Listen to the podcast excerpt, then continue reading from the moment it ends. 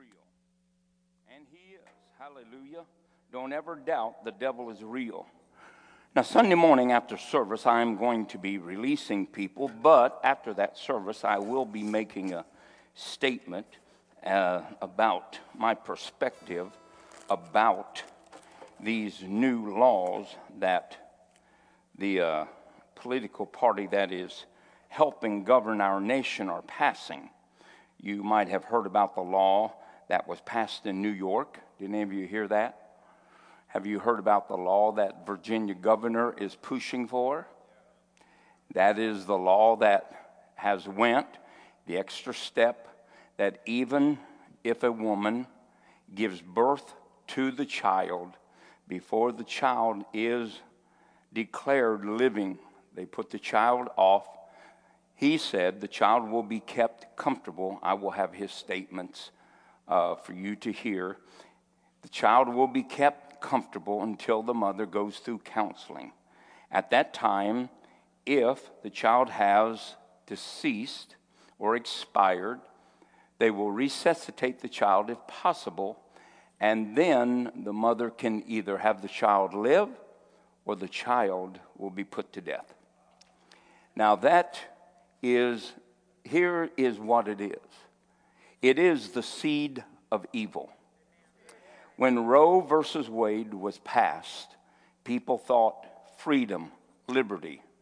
And if we oppose that liberty or that freedom, then they will take other liberties and freedoms from us. But because everything of the devil that promises you something good always ends up bringing you something more evil, that has come to pass. The sole purpose of the seed of the beginning of Roe versus Wade that was not resisted by our nation and by the people of that nation. Not just the government of our nation, the people of this nation. Because it was not resisted, that seed has come back in its fullness of fruit. And now we will be legally, openly killing human beings. Now you say that's horrible. Think about every time that a deliverer came to Israel. In Egypt, they started killing the children under the age of two. Herod orchestrated the same deed before the coming of Jesus Christ. You might say, well, is God allowing this? God is allowing the evil of man. And every way of man is right in his own heart. And for all those that prophesy that America will be blessed and shine like a star and all that kind of stuff, I'm sure that I want that. But if we cover our nation with the innocent blood of babies, we certainly will not be blessed, nor will we prosper. And so, all for all of those that made those great proclamations from California to the tip of Florida, they were nothing but honey dipped words that have never meant anything, never come to pass in all the years that they've proclaimed them. They're just repetitive nonsense. And so, do I think that we will prosper? We will. The righteous will prosper, and I believe that. God has given us faith. And if we will use faith, we will prosper. But as a nation, to think that a nation rejects God, kills innocent born children, and calls evil good and good bad, that will not be a place of blessing. And I really don't care who says it, it just is not going to happen. So we want to make sure that we live our lives right with God and that we stand up for that which is right. Amen. Too long the church has just been mealy mouthed about everything from sex to marriage to abortion. Everything. It just sat silent. And it's time for us to start getting active. Amen? So, is the devil real? Well, seems like uh, he is the only murderer in the crowd and his children. And so, these things are going to come to pass. These will just be the beginning of the evils of this nation and of the world. It will be just the beginning. Amen? And, uh, you know, Nancy Pelosi is wanting $5 billion to send around the world for abortion. And, uh, you know, I think it's just totally wrong. So there you go. All right, let's, uh, but I'm going to be expounding on that on Sunday morning after I dismiss uh, the service, and I'll be giving you some comments from my perspective as a believer, not from my perspective as a pastor, because I do respect your right to vote Democrat or Republican. But whatever party you bring the blood of a nation and a world up on us, that's whose hands you will stand before God. Amen? And uh, so that's how I feel. All right. Hey, let's uh, turn our Bibles to 2 Timothy 2 22 through 26. Remember, we're talking about we, as believers, have been delivered. Somebody say, have been. So we are not trying to be, we are something. We are those that have been. Jesus gave himself, Galatians 1 4, for us that we might be delivered from this present evil world. We're not trying to get delivered. Here's one thing that believers, you and I need to understand. We are not fighting from a perspective of hopelessness or a perspective that we are the underdog. We are fighting from a seated place above, not beneath. Amen? And so we are the one that has the advantage. The devil has been stripped of his power. And so we cannot attribute that power back to him by saying that we're trying to get free or we're trying to be blessed or we're trying to be healed. No, we are something that he is trying to steal. Amen. Amen. All right. In 2 Timothy 2 22 says this Flee ye also youthful lust, but follow righteousness, faith, charity, peace with them that call on the Lord out of a pure heart.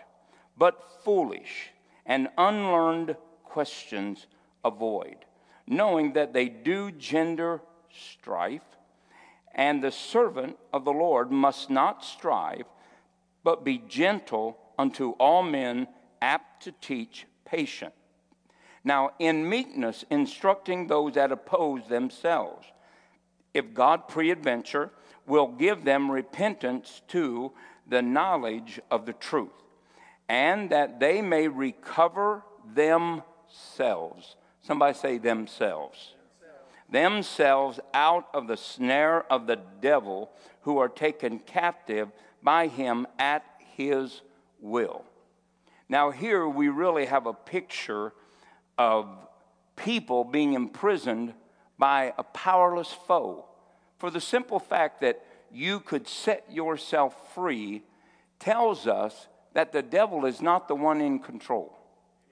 So, no matter where you are, what you're bound by, what you're limited by, what you're shackled to, what you are restrained from achieving, what you have to understand is that God is not your opposition, the devil is, and you are greater than him.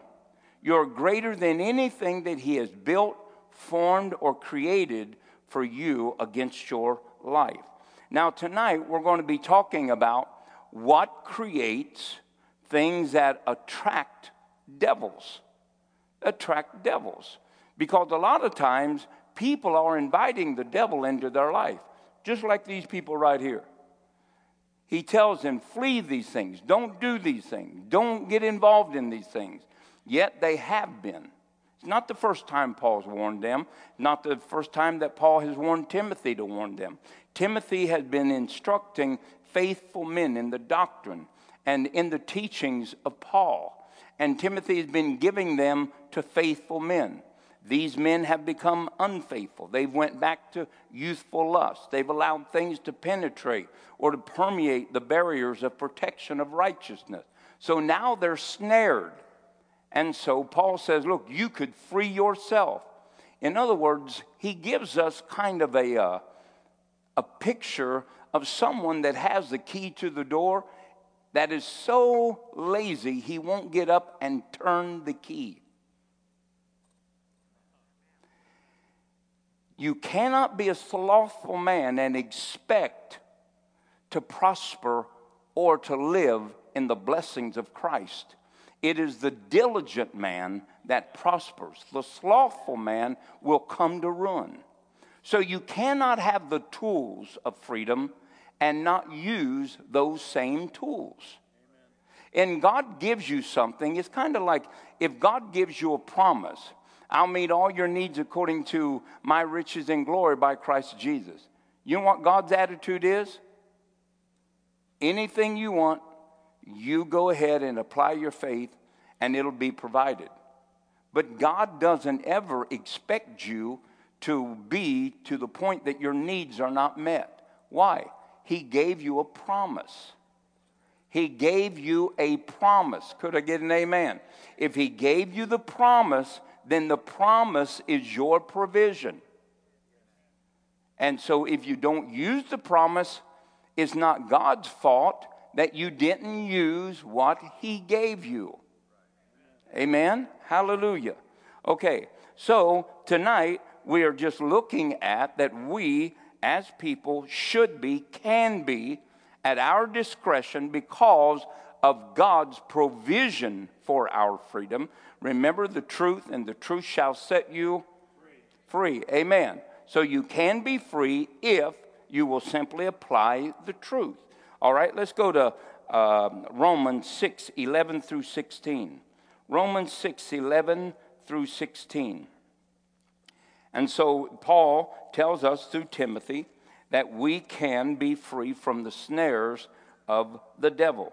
Don't ever think that where you are is where you have to stay. You don't. You can get up and you can get out. Amen. And uh, then in verse 11, uh, Romans 6:11. where are you at? There you are. And it says, Likewise, reckon ye yourselves, de- yourselves to be dead indeed unto sin but alive unto righteousness through Jesus Christ our Lord. In other words, count yourself, imagine yourself, accept your position in God, that you are alive unto God, freed from sin, its penalty, its power, its separative nature. You have been joined to God. You are joined to God. But I don't feel like a Christian. You don't look much like one, but it doesn't matter. If God said you are, you are. Amen. And then it says, Let not sin therefore reign in your mortal body, that you should obey it in the lust thereof. Now, the negative mindset of that is, well, you know, I, I got to make sure I, I stay away from sin. No, what it's telling you is you have power over sin. You have power over sin. In other words, you can shut the door to the devil as much as Cain could have shut the door to the devil. You are free from sin and its power, as well as its lust or the desires that cause it to try to rule man. You are free. Amen? All right.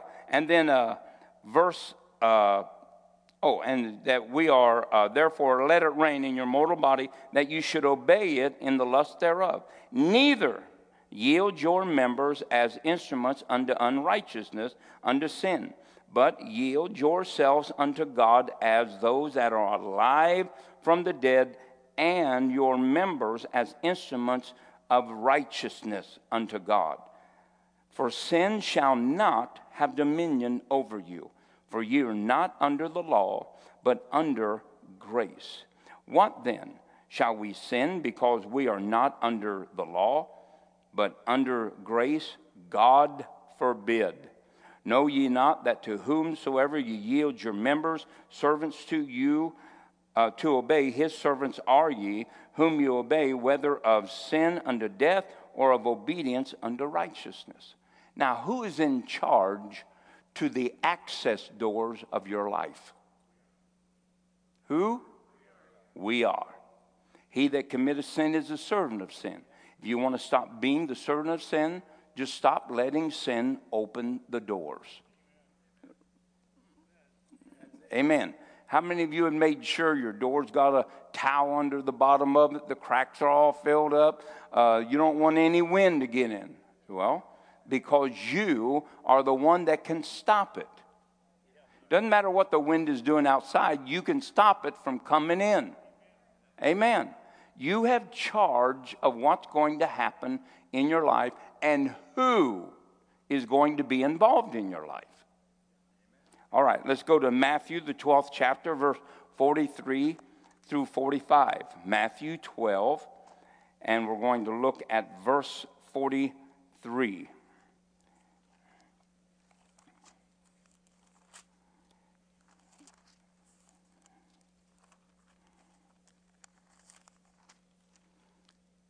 Matthew 12, uh, 43 says this When the unclean spirit is gone out of a man, he walketh through dry places, seeking rest, and findeth none.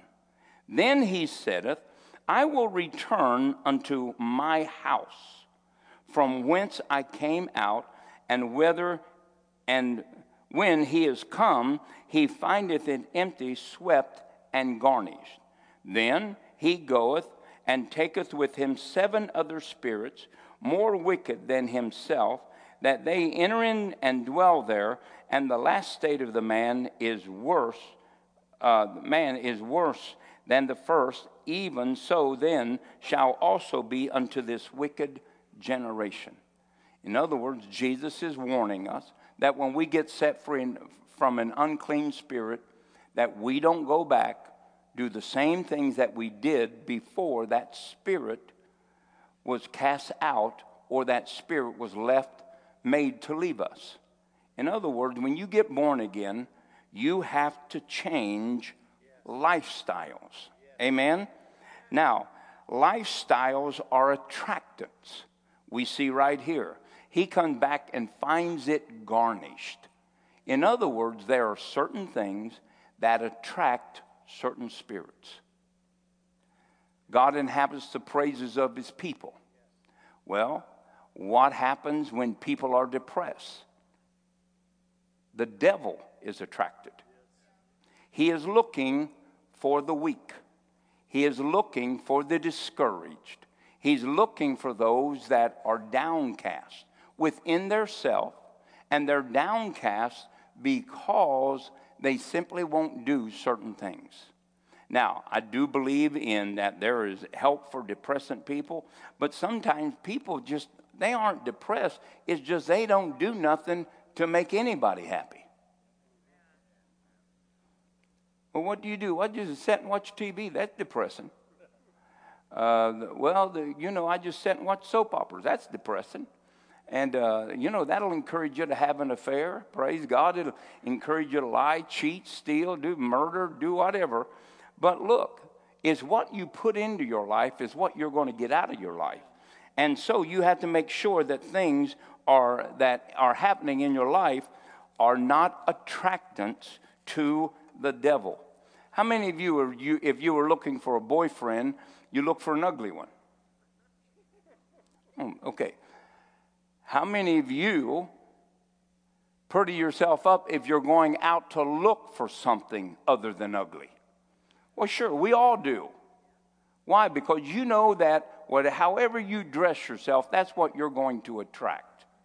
And you want Bubba with three teeth and a half shaved face and uh, big manure boots on and, uh, you know, uh, bibbed overalls on and, uh, you know, chewing tobacco coming down out of the corner of his mouth. If that's what you want, then just go out the way you look when you get up.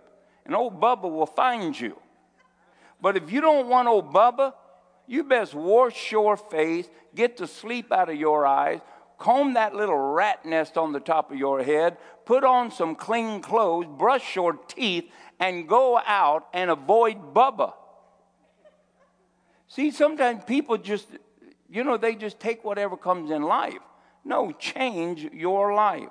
Let's go to Galatians 5 16, 22. We all know these or this, these passages of Scripture, but the bottom line is they never change. The devil's still looking for foolish people that still think that the devil, that uh, the Bible needs more than it has. No, the Bible does not need 18 companion books to teach you how to be free. It doesn't need somebody else's testimony to teach you how to be free. You don't need to buy seven syllabuses of how to live free. What you need to do is read the Bible. It's real simple, just read the Bible. Now in Galatians 5:16, this I say, walk in the spirit, and ye shall not fulfill the lusts of the flesh. For the flesh lusts against the spirit, and the spirit against the flesh, and these are contrary the one to the other, so that you cannot do the thing that ye would. But if ye be led of the Spirit, you are not under the law. Now, what does the law do? I, I just love people don't believe in the law. The law is not bad, the law is good. If you are led by the Spirit, you're not under the law. But anytime that you get away from the Spirit, the law will tell you. All right, yep. All right.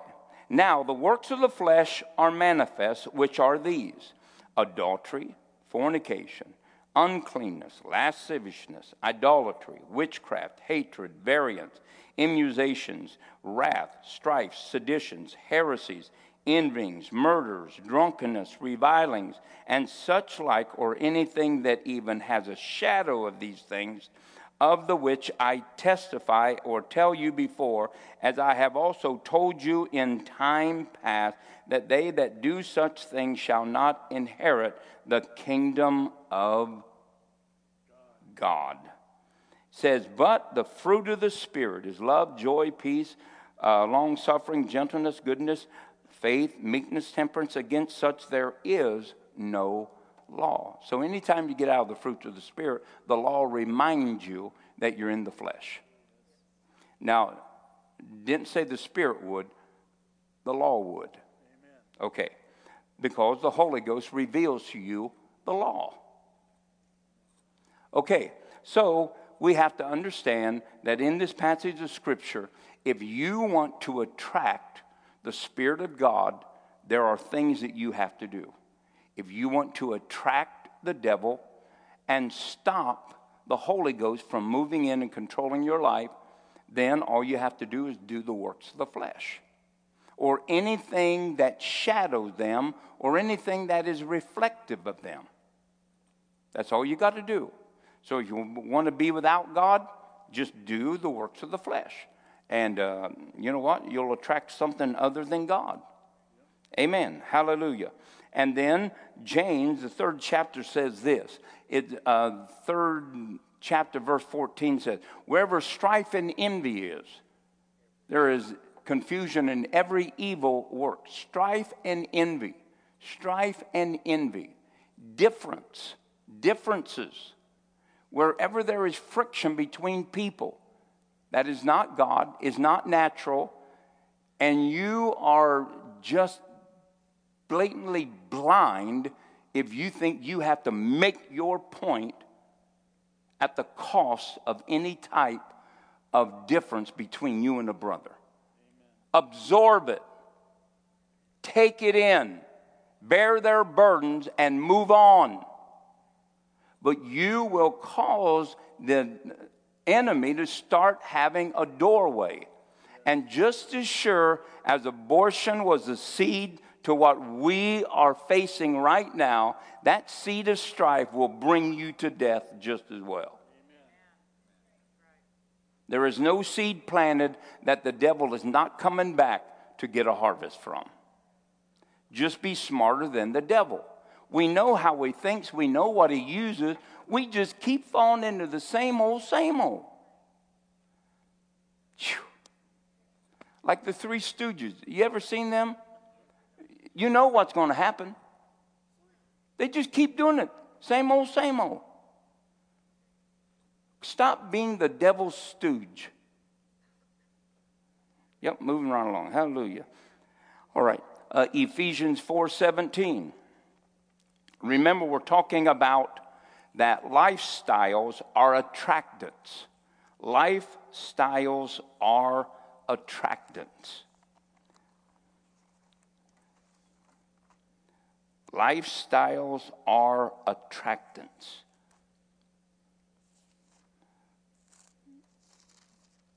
What did I say? Jane, oh, Ephesians 4.17.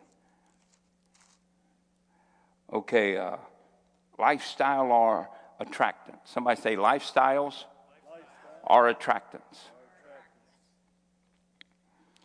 Anybody know what is the number one cause of sugar diabetes in America? Twinkies? 20 pounds plus overweight.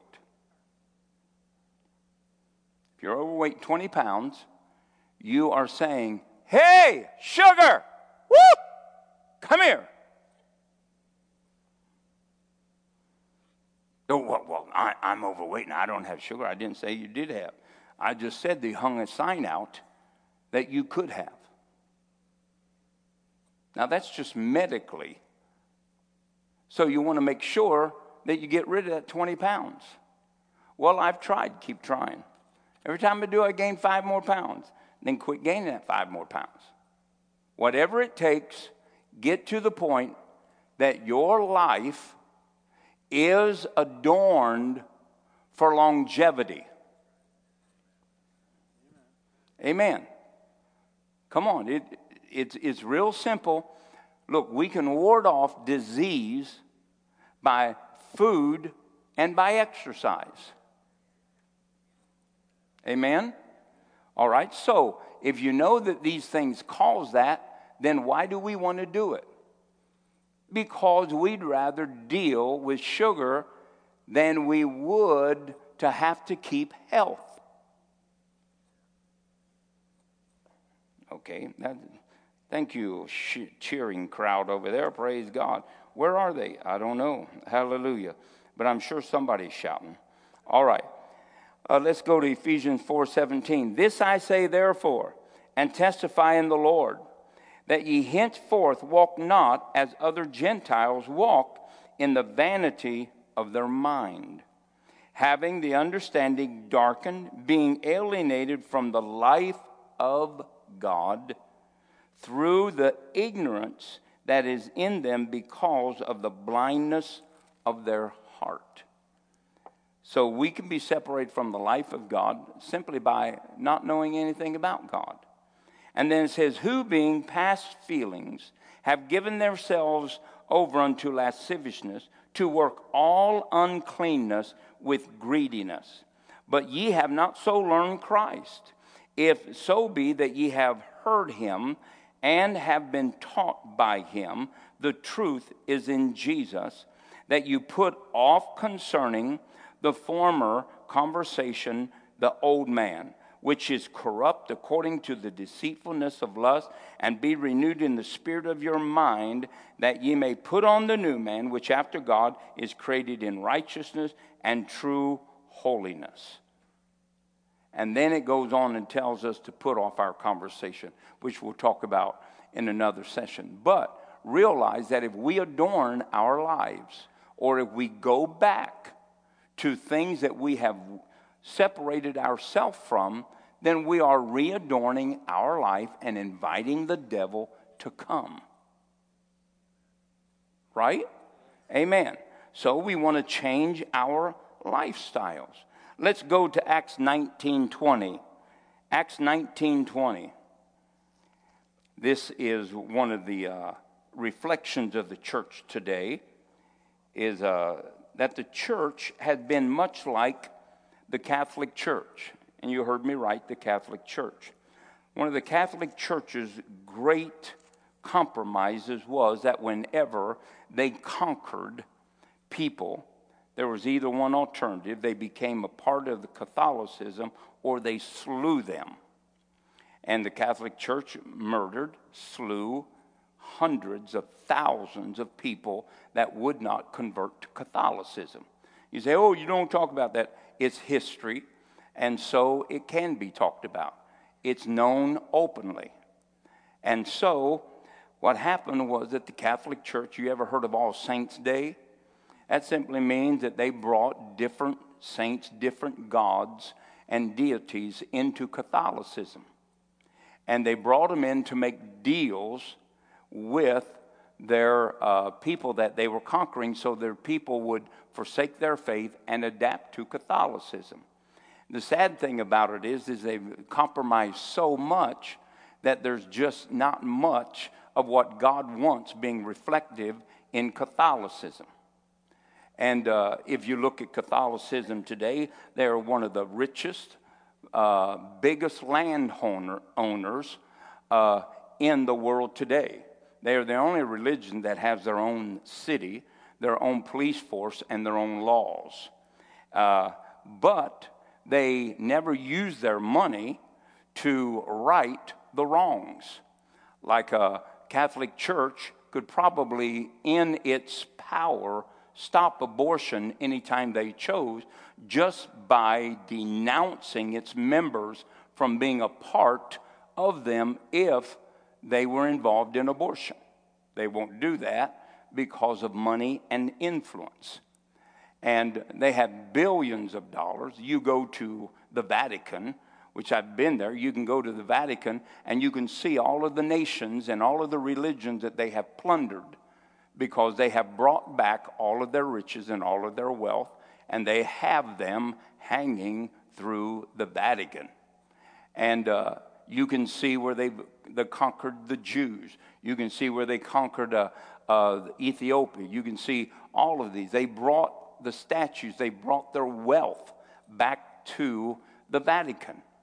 And so the uh, Catholicism could do far more good than what it's doing instead of accumulating wealth, charging people for false lives to get them out of purgatory into heaven or out of hell into heaven, lying to people, making billions of dollars off of it. They could use that better by simply attacking the issues that are confronting what they call themselves to be a part of Christianity.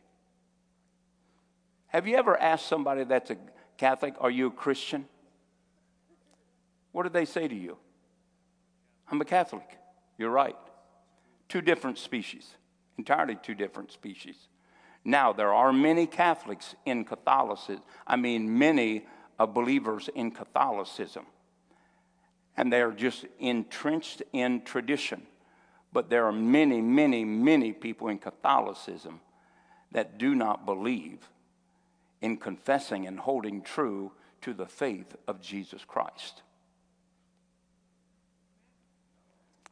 You ever get a chance, just go on YouTube and listen to the Pope. He'll just tell you how decrepit and broken and useless you are as a Protestant. And he will also tell you, in the state of Catholicism, his words, nobody else's, that if you do not belong to the mother church, that there is no hope of salvation to them that are not a part of Catholicism.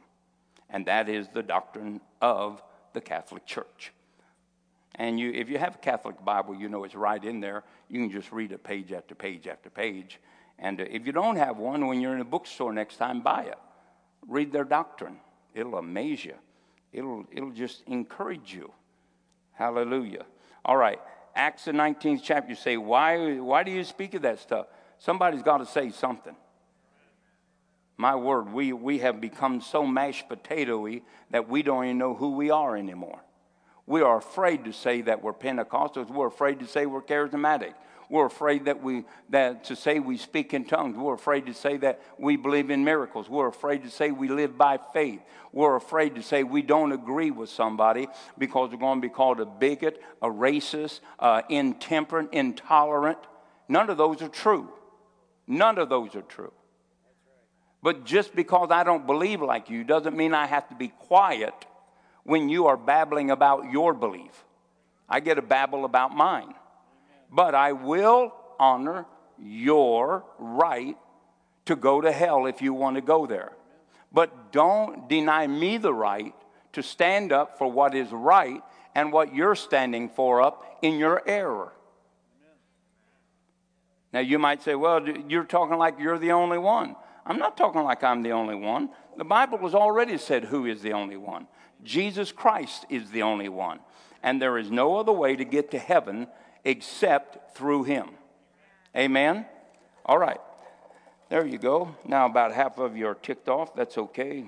Get over it. Come back Sunday. I can tick you off more. All right. Acts, the 11th chapter. And see, that, that, therein lies the problem. That somebody can get hacked off because I make a statement. But they'll defend error in order to take a stand against somebody because they made a statement. I haven't made any statement. That is not true. All right. Acts, the 19th chapter and verse 11. And God wrought special miracles by the hands of Paul, so that from his body were brought unto the sick handkerchiefs or aprons, and the diseases departed from them, and the evil spirits went out of them. Then certain of the vagabonds, Jews, exorcists, took upon them to call over them which had evil spirits the name of the Lord Jesus, saying, We adjure you by Jesus whom Paul preacheth. And there were seven sons of one Sceva, a Jew, a chief of the priests, which did so. And the evil spirits answered and said, Jesus I know, Paul I know, but who are you? And the man in whom the evil spirit was leaped on them, overcame them, and prevailed against them, so that they fled out of the house naked and wounded. And this was known to all the Jews and the Greeks that were dwelling at Ephesus, and fear fell on them all. And the name of the Lord was magnified. And many that believed came and confessed and showed their deeds.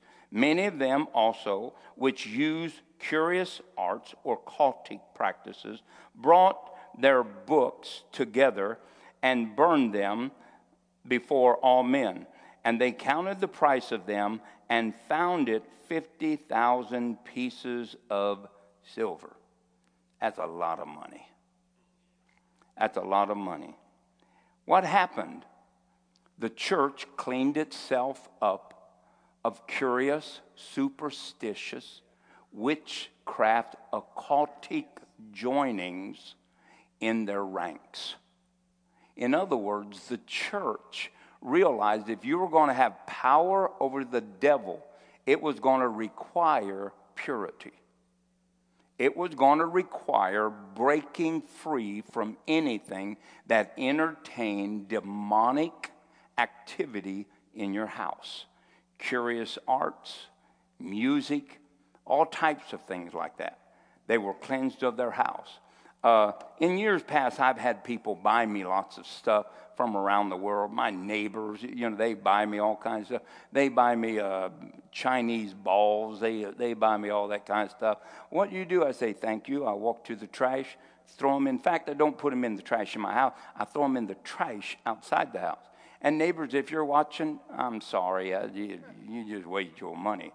And uh, e- even people in the church buy you stuff.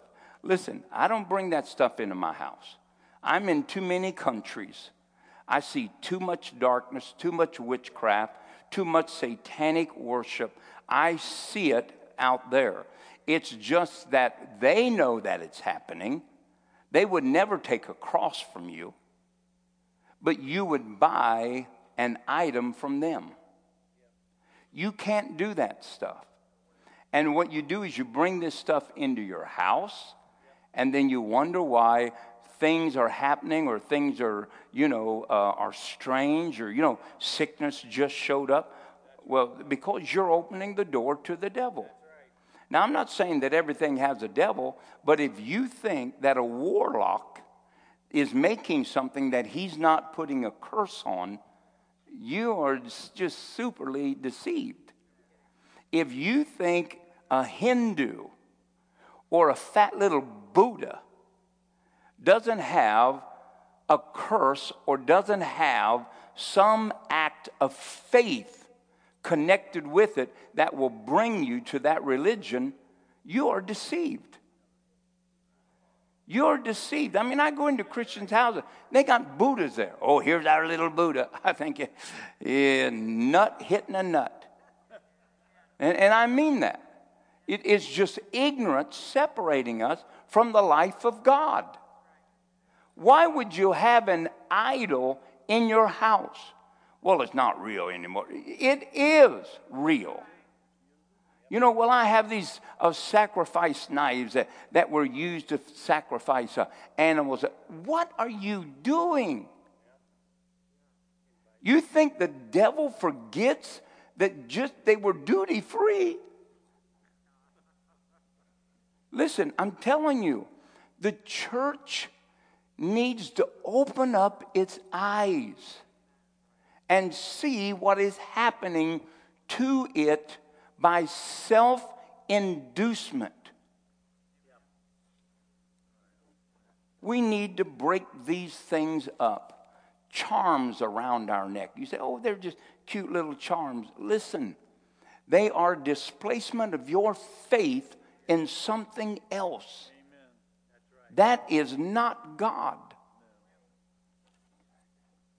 And so we have to clean up our houses. We have to clean up our homes.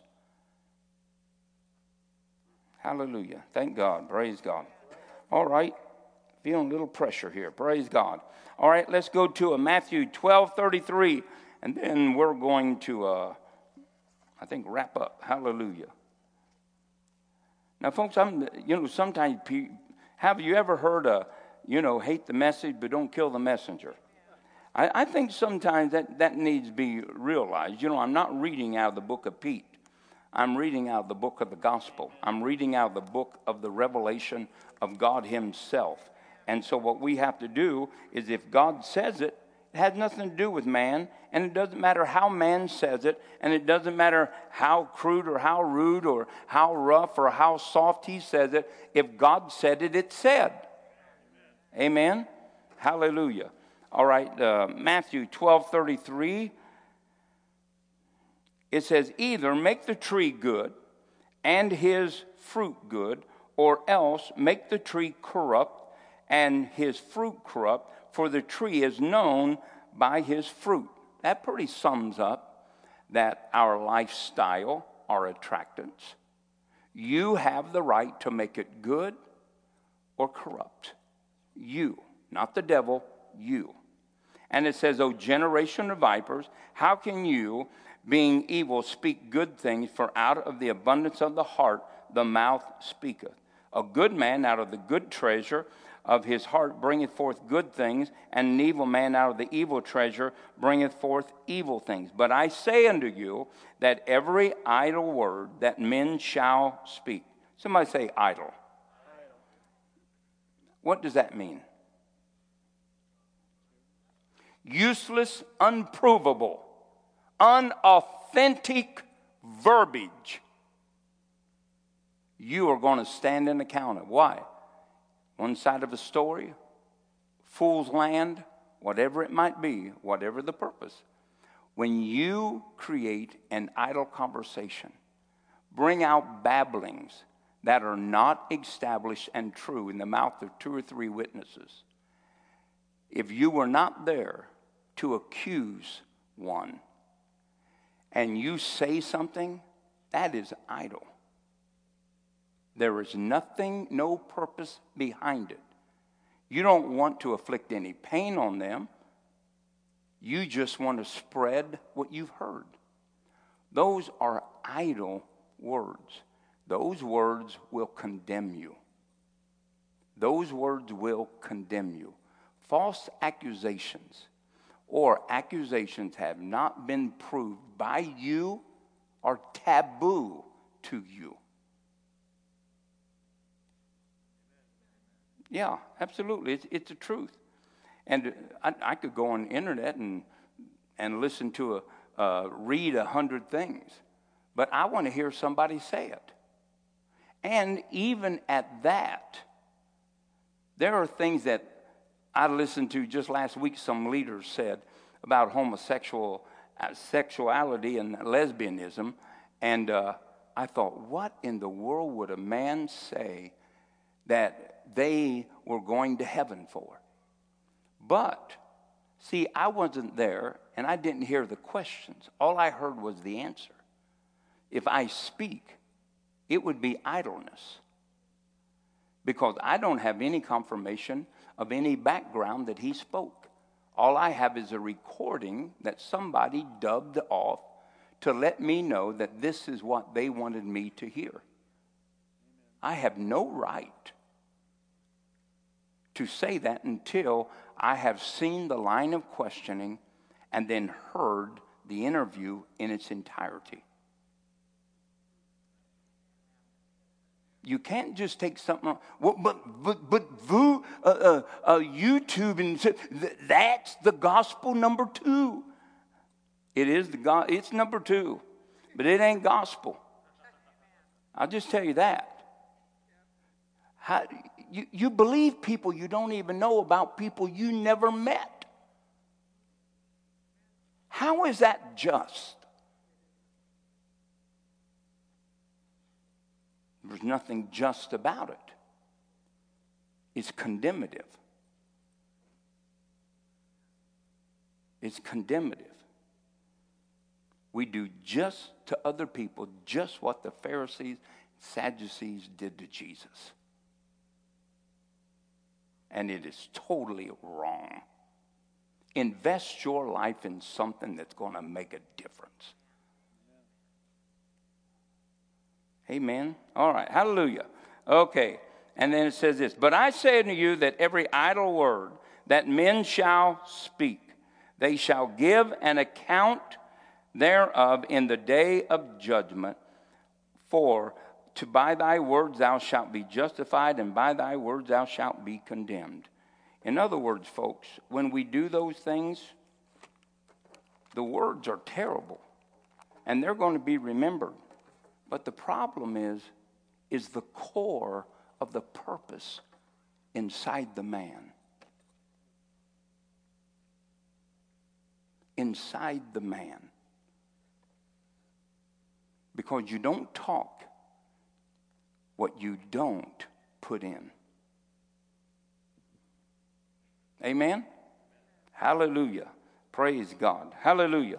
Well, there you go. You're happy. Hallelujah. Praise the Lord. All right, let's stand our feet. Hallelujah. Remember, lifestyles are attractants. Lifestyles are attractants. They will attract things, and you start putting in things. Start putting in things. You need to make sure you put in stuff that is what? The things that you want to think on things that are pure, things that are just, things that are honest, things that are holy, things that are good. That's what we want to think on. If there's ever going to be any demonstration of the declaration of praise and glorification of God and virtue, that means any way of thinking justly and acting right, you're going to have to think right.